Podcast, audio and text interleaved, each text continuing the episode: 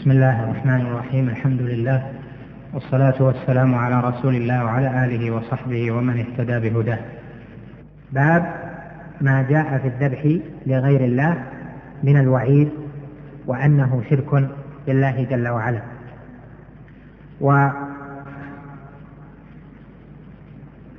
الشيخ رحمه الله باب ما جاء في الذبح لغير الله الذبح معروف وهو إراقة الدم. ولغير الله اللام هذه يعني متقربا به إلى غير الله. ذبح لأجل غير الله.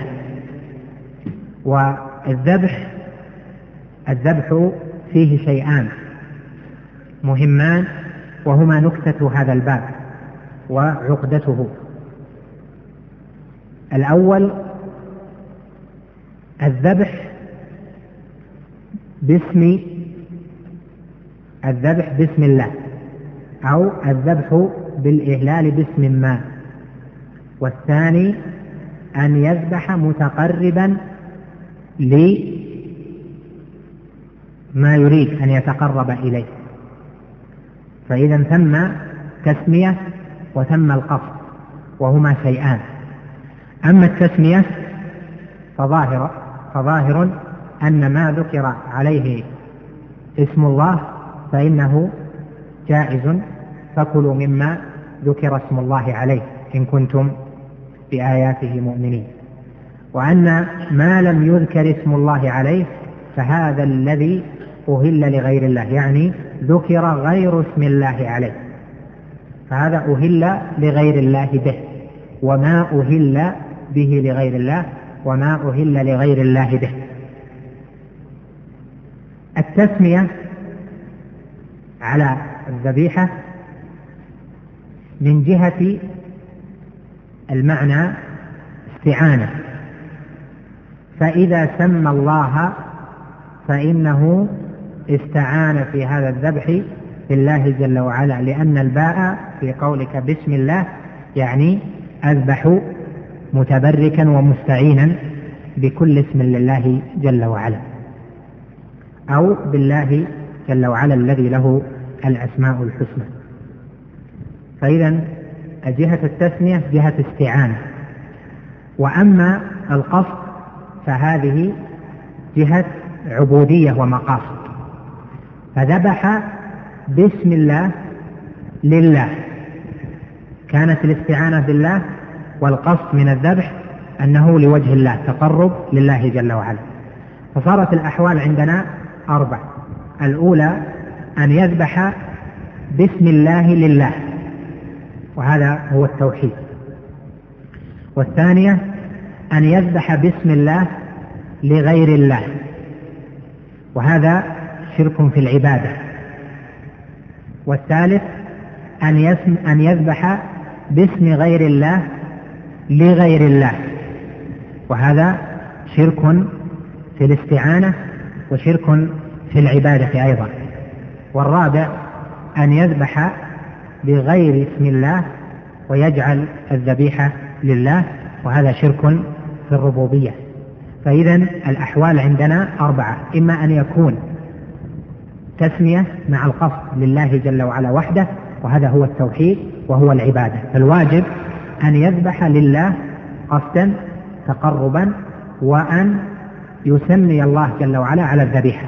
فإن لم يسمي الله جل وعلا وترك التسمية عمدا فإن الذبيحة لا الذبيحة لا تحل. وإن لم يقصد بالذبيحة التقرب إلى الله جل وعلا ولا التقرب لغيره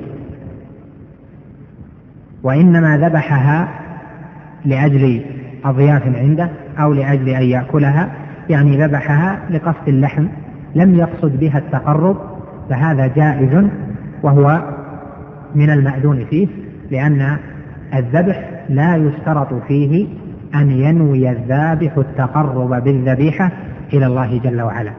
فإذا صار عندك المسألة الأولى أو الحالة الأولى مهمة أن تعلم أن أن ذكر اسم الله على الذبيحة واجب.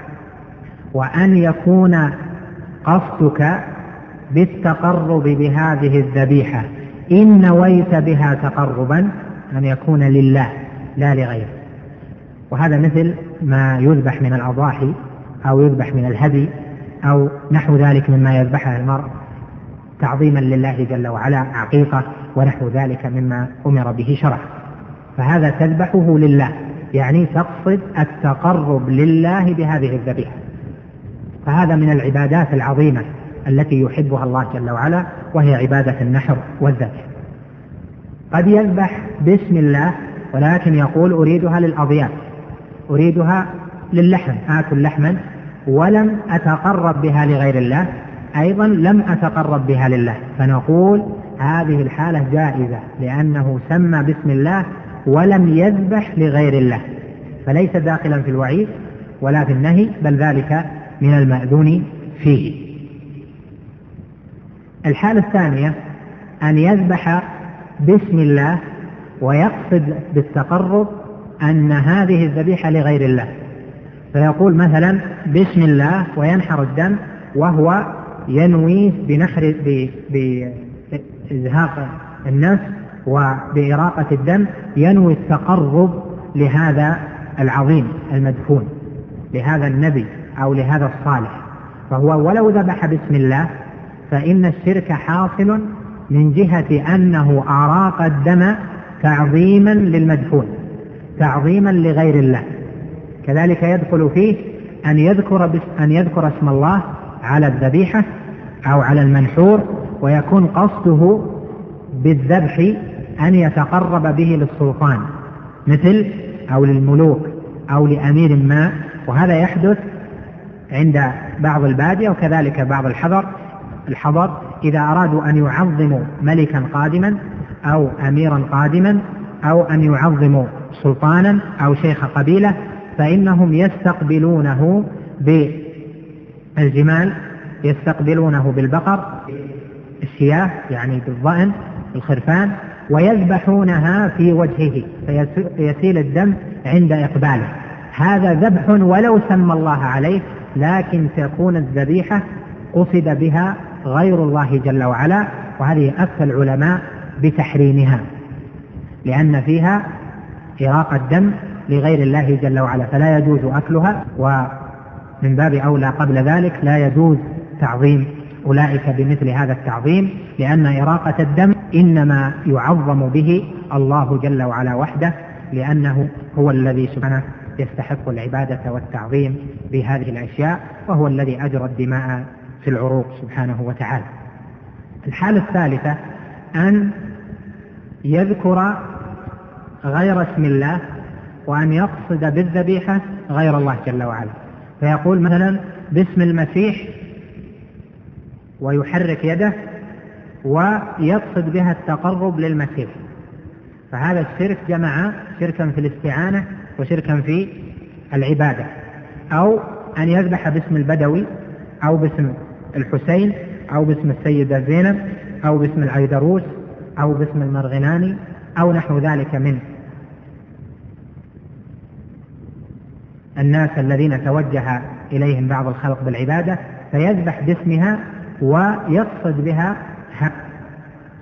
المخلوق يعني ناوي ينوي حين ذبح أن يريق الدم تقربا لهذا المخلوق.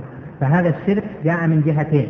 الجهة الأولى جهة الاستعانة والجهة الثانية جهة العبودية والتعظيم الدم لغير الله على والرابع أن يذبح باسم أن يذبح باسم باسم غير الله ويجعل ذلك لله. وهذا نادر وربما حصل من أنه يذبح للمعظم يذبح أو يذبح للعيدروس أو يذبح للشيخ عبد القادر أو نحو ذلك.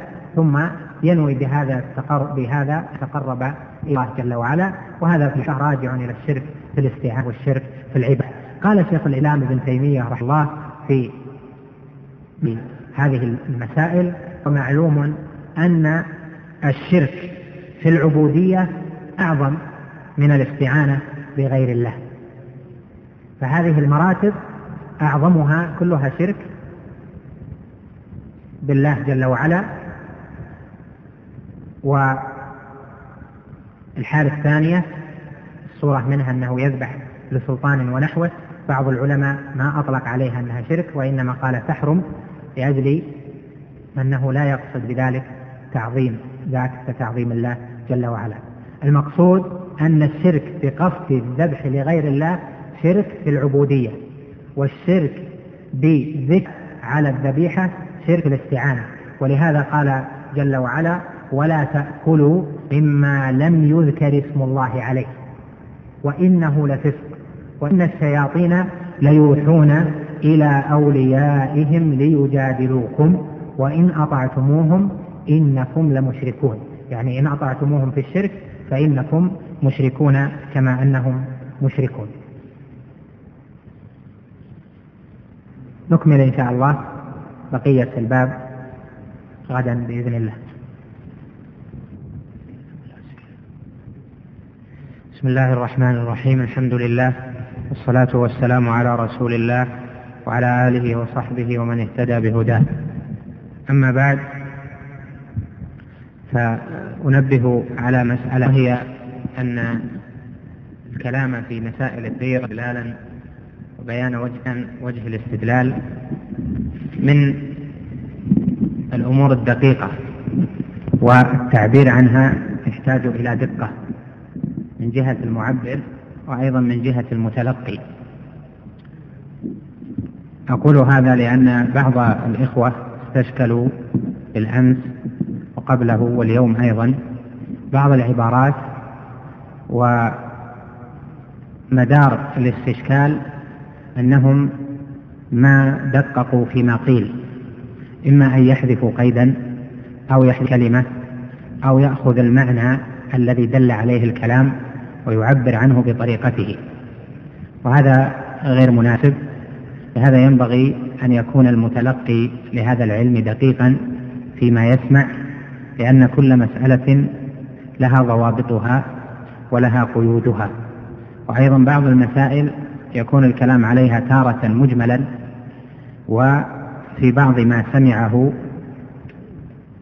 المتلقي يكون سمع أحد الأحوال وهي فيها تفصيل ويكون الكلام عليها من حيث الإجمال غير الكلام عليها من حيث التفصيل. نعم. الحمد لله رب العالمين. هذا السائل يقول فضيلة الشيخ مما يقع فيه كثير من الناس أنه إذا حصل له أمر ونجا منه فإنه يجب عليه أن يتصدق.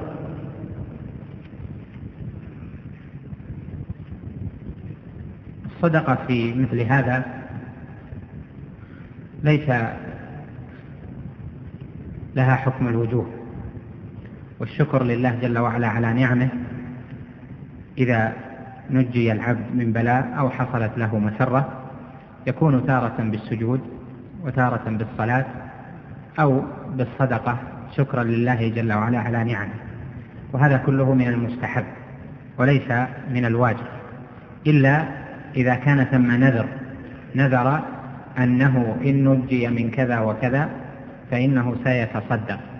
فهنا يكون ألزم نفسه بعبادة ألا وهي الصدقة إذا حصل له كذا وكذا فتكون واجبة بالنذر. أما أصل الصدقة فهو مستحب وإذا كانت في مقابلة نعمة أو اندفاع نقمة فهي أيضا مستحبة وليست بواجبة لا تجب إلا إذا نذر وتحقق المشروط تحقق الشرط. نعم. وهذا يقول فضيلة الشيخ إذا كان الذبح لا يجوز لدفع المرض فكيف نجمع بينه وبين الحديث داووا مرضاكم بالصدقة؟ هذا أجبت عنه بالأمس. نعم. وهذا يقول عندنا عادة وهي أن من حصل بينه وبين شخص عداوة أو بغضاء لتعد من أحدهما على الآخر فيطلبون من أحدهما أن يذبح ويسمون ذلك ذبح صلح فيذبح ويحضرون من حصلت معه العداوة فما حكم ذلك؟ ذبح الصلح الذي تعمله بعض القبائل في صورته المستهرة المعروفة لا يجوز لأنهم يجعلون الذبح أمام من, يريد من يريدون إرضاءه ويريقون الدم تعظيما له أو إجلالا لإرضائه. وهذا يكون محرما لأنه لم يرق الدم لله جل وعلا وإنما أراقه لأجل إرضاء فلان. وهذا الذبح محرم والذبيحة أيضا لا يجوز أكلها لأنها لم لم تهل أو لم تذبح لله جل وعلا وإنما ذبحت لغيره. فإن كان الذبح الذي هذا صفته من جهة التقرب والتعظيم صار شركا أكبر. وإن لم يكن من جهة التقرب والتعظيم صار محرما لأنه لم لم يخلص من أن يكون لغير الله. فصار عندنا في مثل هذه الحالة وكذلك في الذبح للسلطان ونحوه المسألة التي مرت علينا بالأمس أن يكون الذبح في مقدمه وأن يراق الدم لقدومه وبحضرته. هذا قد يكون على جهة التقرب والتعظيم فيكون الذبح حينئذ شركا أكبر بالله جل وعلا لأنه ذبح وأراق الدم تعظيما للمخلوق وتقربا إليه. وإن لم يذبح تقربا أو تعظيما وإنما ذبح لغاية أخرى مثل الإرضاء ولكنه شابه أهل الشرك فيما يذبحونه تقربا وتعظيما فنقول الذبيحة لا تجوز ولا تحل والأكل منها حرام. ويمكن الإخوة الذين يشيع عندهم في بلادهم أو في قبائلهم مثل هذا المسمى ذبح الصلح ونحوه أن يبدلوه بخير منه وهو أن تكون وليمة للصلح. فيذبحون للضيافة يعني يذبحون لا بحضرة من يريدون إرضاءه ويدعونهم ويكرمونهم وهذا من الأمر المرغب فيه. ويكون الذبح كما يذبح المسلم عادة لضيافة أضيافه ونحو ذلك. نعم. وهذا يقول هناك رجل في منطقتنا يأتي إليه الناس عند فقد أموالهم فيعطيهم خيطا معقدا ويقرأ عليه ويطلب منهم أن يضعوه في المكان الذي فقده. فما حكم ذلك وما حكم الصلاة خلفه؟ هذا من الكهانة. لأن هذا الذي يعمل هذه الأشياء عراف أو كاهن وقد يكون ساحرا أيضا. فلا يجوز عمل مثل هذا العمل ولا يحل لأحد أن يعين أحدا يدعي معرفة شيء من علم الغيب. والصلاة خلفه لا تجوز لأن هذا إما أن يكون عرافا أو كاهنا أو ساحرا وهؤلاء لا تجوز الصلاة خلفهم. نعم. وهذا يقول فضيلة الشيخ ما معنى قولهم الشرك الأكبر أكبر من الكبائر؟ الشرك الأصغر أكبر من الكبائر وكيف يكون كذلك؟ والشرك الأكبر يعتبر من الكبائر إذ هو أكبر الكبائر فنرجو إزالة الإشكال. هذا أيضا أوضحته بالأمس وهو أن الكبائر قسمان. قسم منها راجع إلى جهة الاعتقاد والعمل الذي يصحبه اعتقاد وقسم منها راجع إلى جهة العمل الذي لا يصحبه اعتقاد. مثال الأول الذي يصحبه الاعتقاد أنواع الشرك بالله من الاستغاثة بغيره ومن الذبح لغير الله ومن النذر لغير الله ونحو ذلك فهذه أعمال ظاهرة ولكن هي كبائر يصحبها اعتقاد جعلها شركا أكبر فهي في ظاهرها صرف لعبادة صرف عبادة لغير الله جل وعلا وقام بقلب صاحبها الشرك بالله بتعظيم هذا المخلوق وجعله يستحق هذه هذا النوع من العبادة إما على جهة الاستقلال أو لأجل أن يتوسط. والقسم الثاني الكبائر العملية التي تعمل لا على وجه اعتقاد مثل الزنا وشرب الخمر والسرقة وأكل الربا وأكل مال اليتيم والتولي يوم الزحف ونحو ذلك من الكبائر والموبقات. فهذه تعمل دون اعتقاد. لهذا صارت الكبائر على قسمين. نقول الشرك الأصغر ومن باب أولى الشرك الأكبر. هذا جنسه أكبر من الكبائر يعني العملية. فأنواع الشرك الأصغر ولو كان لفظيا مثل قول ما شاء الله وشئت ومثل الحلف بغير الله أو نسبة النعم إلى غير الله أو نسبة اندفاع النقم لغير الله جل وعلا أو تعليق التمائم ونحو ذلك. هذه من حيث الجنس أعظم هي كبائر ومن حيث الجنس أعظم من كبائر العمل الذي لا يصاحبه اعتقاد. وذاك لأن العمل الأعمال تلك كالزنا والسرقة ونحوها من الكبائر العملية هذه ليس فيها سوء ظن بالله جل وعلا وليس فيها صرف عبادة لغير الله أو نسبة شيء لغير الله جل وعلا وإنما هي من جهة الشهوات. والأخرى هي من جهة الاعتقاد بغير الله وجعل غير الله جل وعلا ندا لله سبحانه وتعالى. وأعظم الذنب أن يجعل أن يجعل المرء أن يجعل المرء لله ندا وهو خلقه جل وعلا نعم. وهذا يقول فضيلة الشيخ لماذا لم يبين الرسول صلى الله عليه وسلم الشرك للصحابة قبل أن يقعوا فيه في حديث ذات أنواع من المعلوم أن الشريعة جاءت بالإثبات المفصل والنفي المجمل. والنفي إذا كان مجملا فإنه يندرج تحته صور كثيرة. يدخلها من فهم النفي في الدلالة.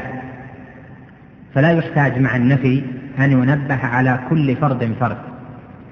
ولهذا نقول من فهم لا إله إلا الله لم يحتج إلى أن يفصل له كل مسألة من المسائل. فمثلا النذر لغير الله ليس في حديث النذر لغير الله شرك والذبح لغير الله ليس في حديث الذبح لغير الله شرك ونحو ذلك من الألفاظ الصريحة. وهكذا في العكوف عند القبور أو العكوف والتبرك عند الأشجار والأحجار لم يأتي فيها شيء صريح ولكن نفي إلهية غير الله جل وعلا يدخل فيها عند عند من فهم معنى العبادة كل الصور الشركية. ولهذا الصحابة رضي الله عنهم فهموا ما دخل تحت هذا النفي ولم يطلب ذات أنواط كما للمشركين ذات أنواط إلا من كان حديث عهد بكفر يعني لم يسلم إلا قريبا. وهم قلة من ممن كانوا مع النبي صلى الله عليه وسلم في مسيره إلى حنين. والإثبات يكون مفصلا وتفصيل الإثبات تارة يكون بالتنصيص وتارة يكون بالدلالة العامة من وجوب إفراد الله جل وعلا بالعبادة.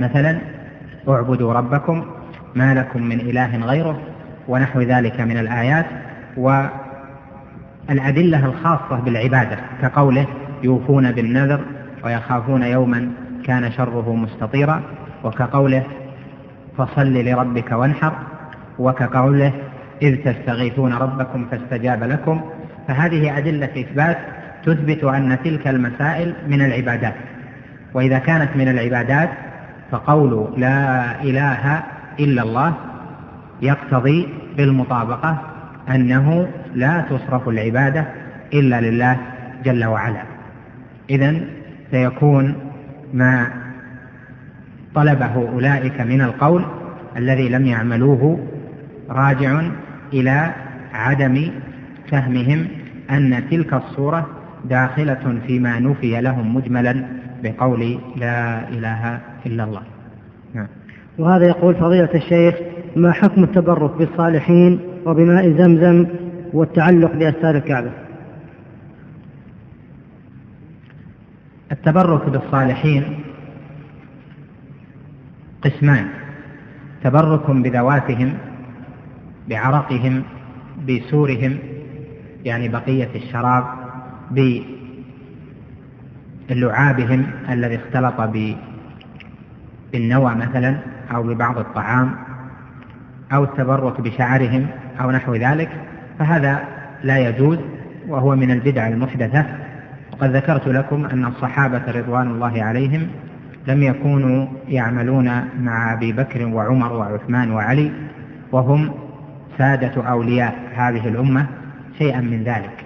وإنما فعله الخلوف الذين يفعلون ما الذين يفعلون ما لا يؤمرون.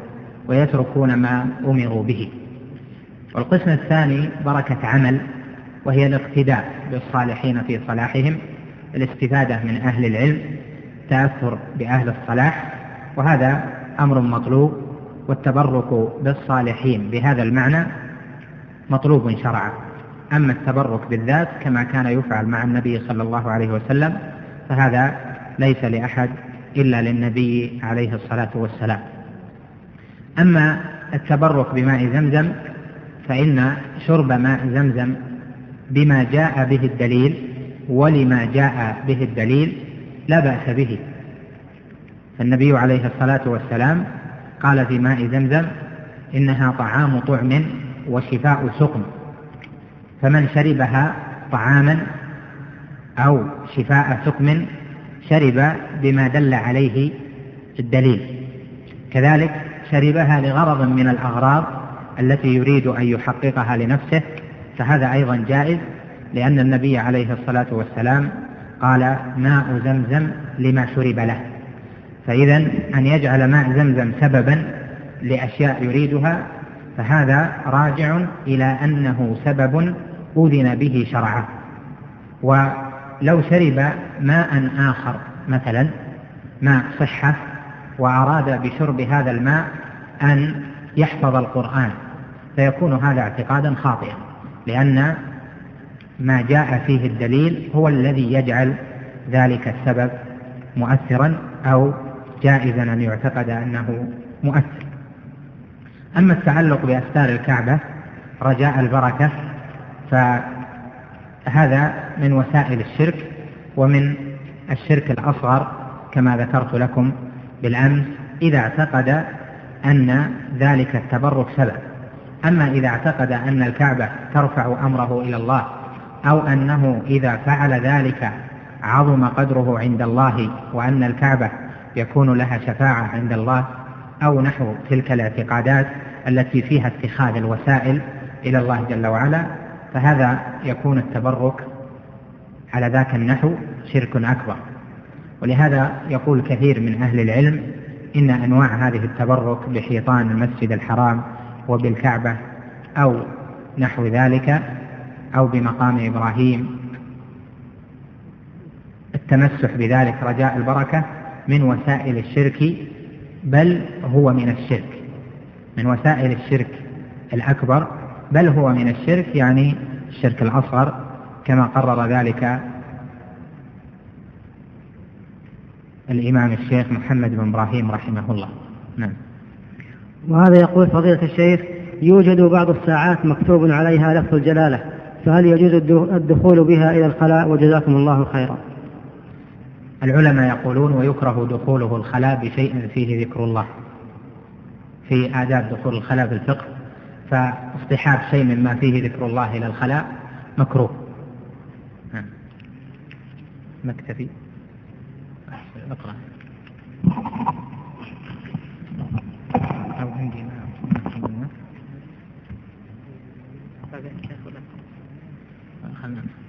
نواصل الحديث على باب ما جاء في الذبح لغير الله. قال الإمام رحمه الله تعالى وقول الله تعالى قل إن صلاتي ونسكي ومحياي ومماتي لله رب العالمين لا شريك له. هذه الآية فيها أن عبادة الصلاة وعبادة النسك وهو الذبح لله جل وعلا. وقال هنا قل إن وإن من المؤكدات. ومجيء التأكيد في الجمل الخبرية معناه أن من خوطب بذلك منكر لهذا الأمر أو منزل منزلة المنكر له. ولهذا يكون الاستدلال بهذه الآية على أنه خوطب بها من ينكر أن الصلاة لله وحده استحقاقا وأن الذبح لله وحده استحقاقا وهم المشركون. فدل على أن هذه الآية في التوحيد يعني في توحيد الذبح لأجل الله جل وعلا وأن الذبح لغيره مخالف لما يستحقه الرب جل وعلا. قال هنا قل إن صلاتي ونسكي. والنسك هو الذبح أو النحر يعني التقرب بالدم. والتقرب بالدم لله جل وعلا عبادة عظيمة لأن الذبائح أو المنحورات الإبل البقر الغنم من الضأن والمعز هذه مما تعظم في نفوس أهلها ونحرها تقربا إلى الله جل وعلا والصدقة بها عبادة عظيمة فيها إراقة الدم لله وفيها تعلق القلب بحسن الثواب من الله جل وعلا وفيها حسن الظن بالله تبارك وتعالى وفيها التخلص من الشح والرغب فيما عند الله سبحانه بإزهاق نفس ما هو عزيز عند أهله. ولهذا كان النحر والذبح عبادة من العبادات العظيمة التي يحبها الله جل وعلا. وهذه الآية دلت على أن النحر والصلاة عبادتان. لأنه جعل النسيكة لله والله جل وعلا له من أعمال خلقه العبادات. فلهذا صار وجه الدلالة أن قوله ونسكي فيه دلالة على أن النسك عبادة من العبادات وأنه مستحق لله جل وعلا. قوله لله رب العالمين اللام هنا المتعلقة بقوله قل إن صلاتي ونسكي لام الاستحقاق لأن اللام في اللغة وفي ما جاء من الاستعمال في القرآن تأتي لام الملك أما السفينة فكانت لمساكين يعني يملكونها أو تكون لام الاختصاص وهو شبه الملك أو تكون لام الاستحقاق.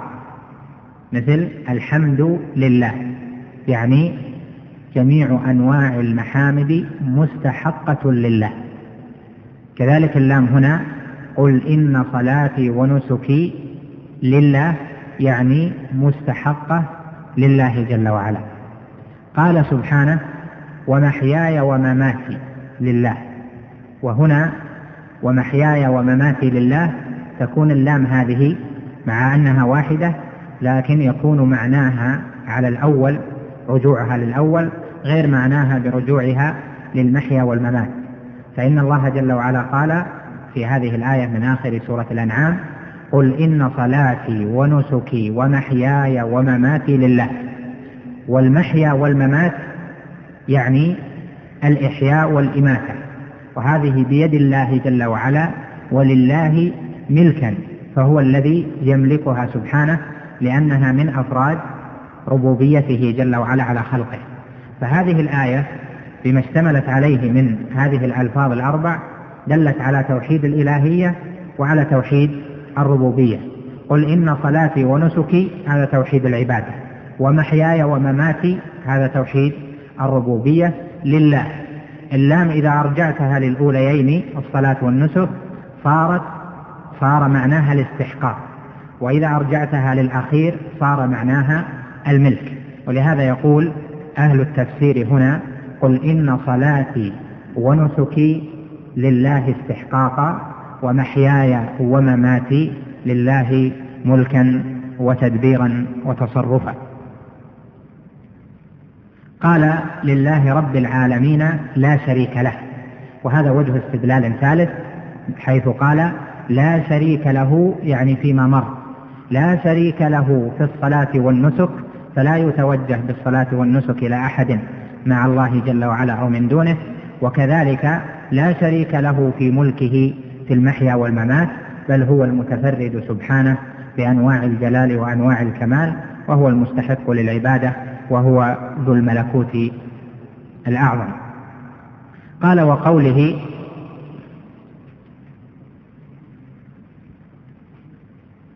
فصل لربك وانحر.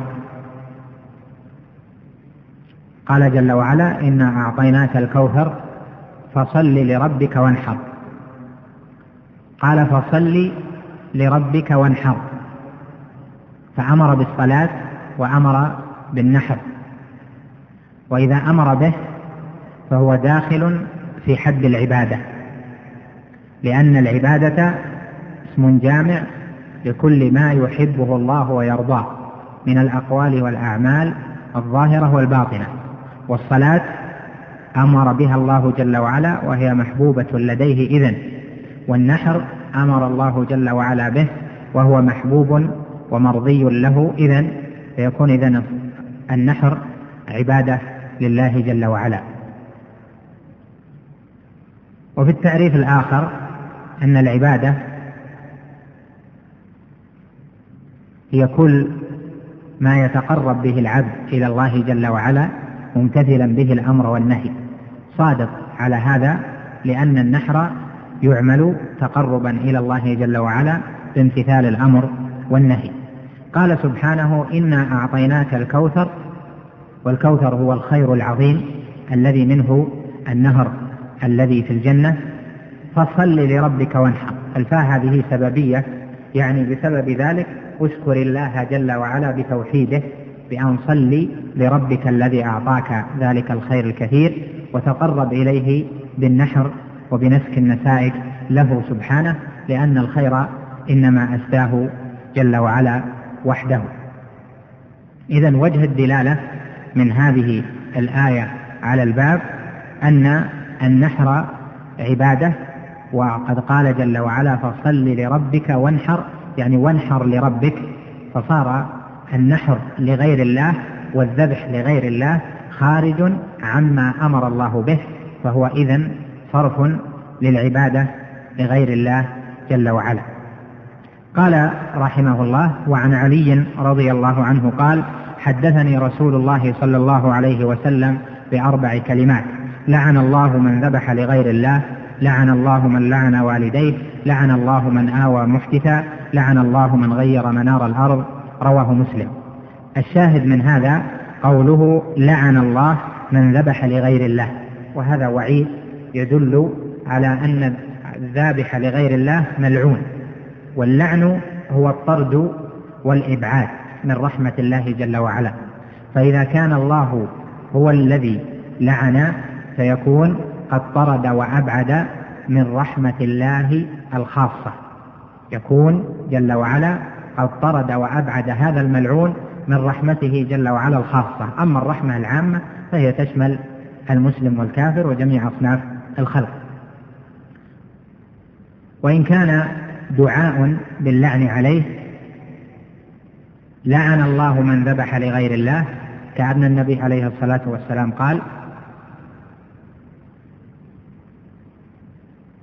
داعيا على من ذبح لغير الله جل وعلا باللعن وهو الطرد والإبعاد من رحمة الله جل وعلا. هذا يدل على أن الذبح لغير الله من الكبائر ومن المعلوم أن اقتران ذنب من الذنوب باللعن يدل على أنه من الكبائر من كبائر الذنوب. وهذا ظاهر من جهة أن الذبح لغير الله شرك بالله جل وعلا يستحق صاحبه اللعنة والطرد والإبعاد من رحمة الله جل وعلا. وقوله لعن الله من ذبح لغير الله اللام هذه يعني من أجل غير الله تقربا إليه وتعظيما. فذبح لغير الله تقربا إلى ذلك الغير وتعظيما لذلك الغير. وهذا وجه مناسبة هذا الحديث لباب ما جاء في الذبح لغير الله يعني من الوعيد وأنه شرك ومن الوعيد أنه صاحبه ملعون. الحديث الآخر قال وعن طارق بن شهاب أن رسول الله صلى الله عليه وسلم قال دخل الجنة رجل في ذباب ودخل النار رجل في ذباب. قالوا وكيف ذلك يا رسول الله؟ قال مر رجلان على قوم لهم صنم لا يجوزه أحد حتى يقرب له شيئا. فقالوا لأحدهما قرب قال ليس عندي شيء أقرب. قالوا له قرب ولو ذبابا. فقالوا لل... فقرب ذبابا فخلوا سبيله فدخل النار. وقالوا للآخر قرب. فقال ما كنت لأقرب لأحد شيئا دون الله عز وجل. فضربوا عنقه فدخل الجنة. رواه أحمد. وجه الدلالة من هذا الحديث أن التقريب للصنم بالذبح كان سببا لدخول النار. وذلك من حيث ظاهر المعنى أن من فعله كان مسلما فدخل النار بسبب ما فعل. وهذا يدل على أن الذبح لغير الله شرك بالله جل وعلا شرك أكبر لأن ظاهر قوله دخل النار يعني استوجبها مع من يخلد فيها. ووجه الدلالة أيضا أن تقريب هذا الذي لا قيمة له وهو الذباب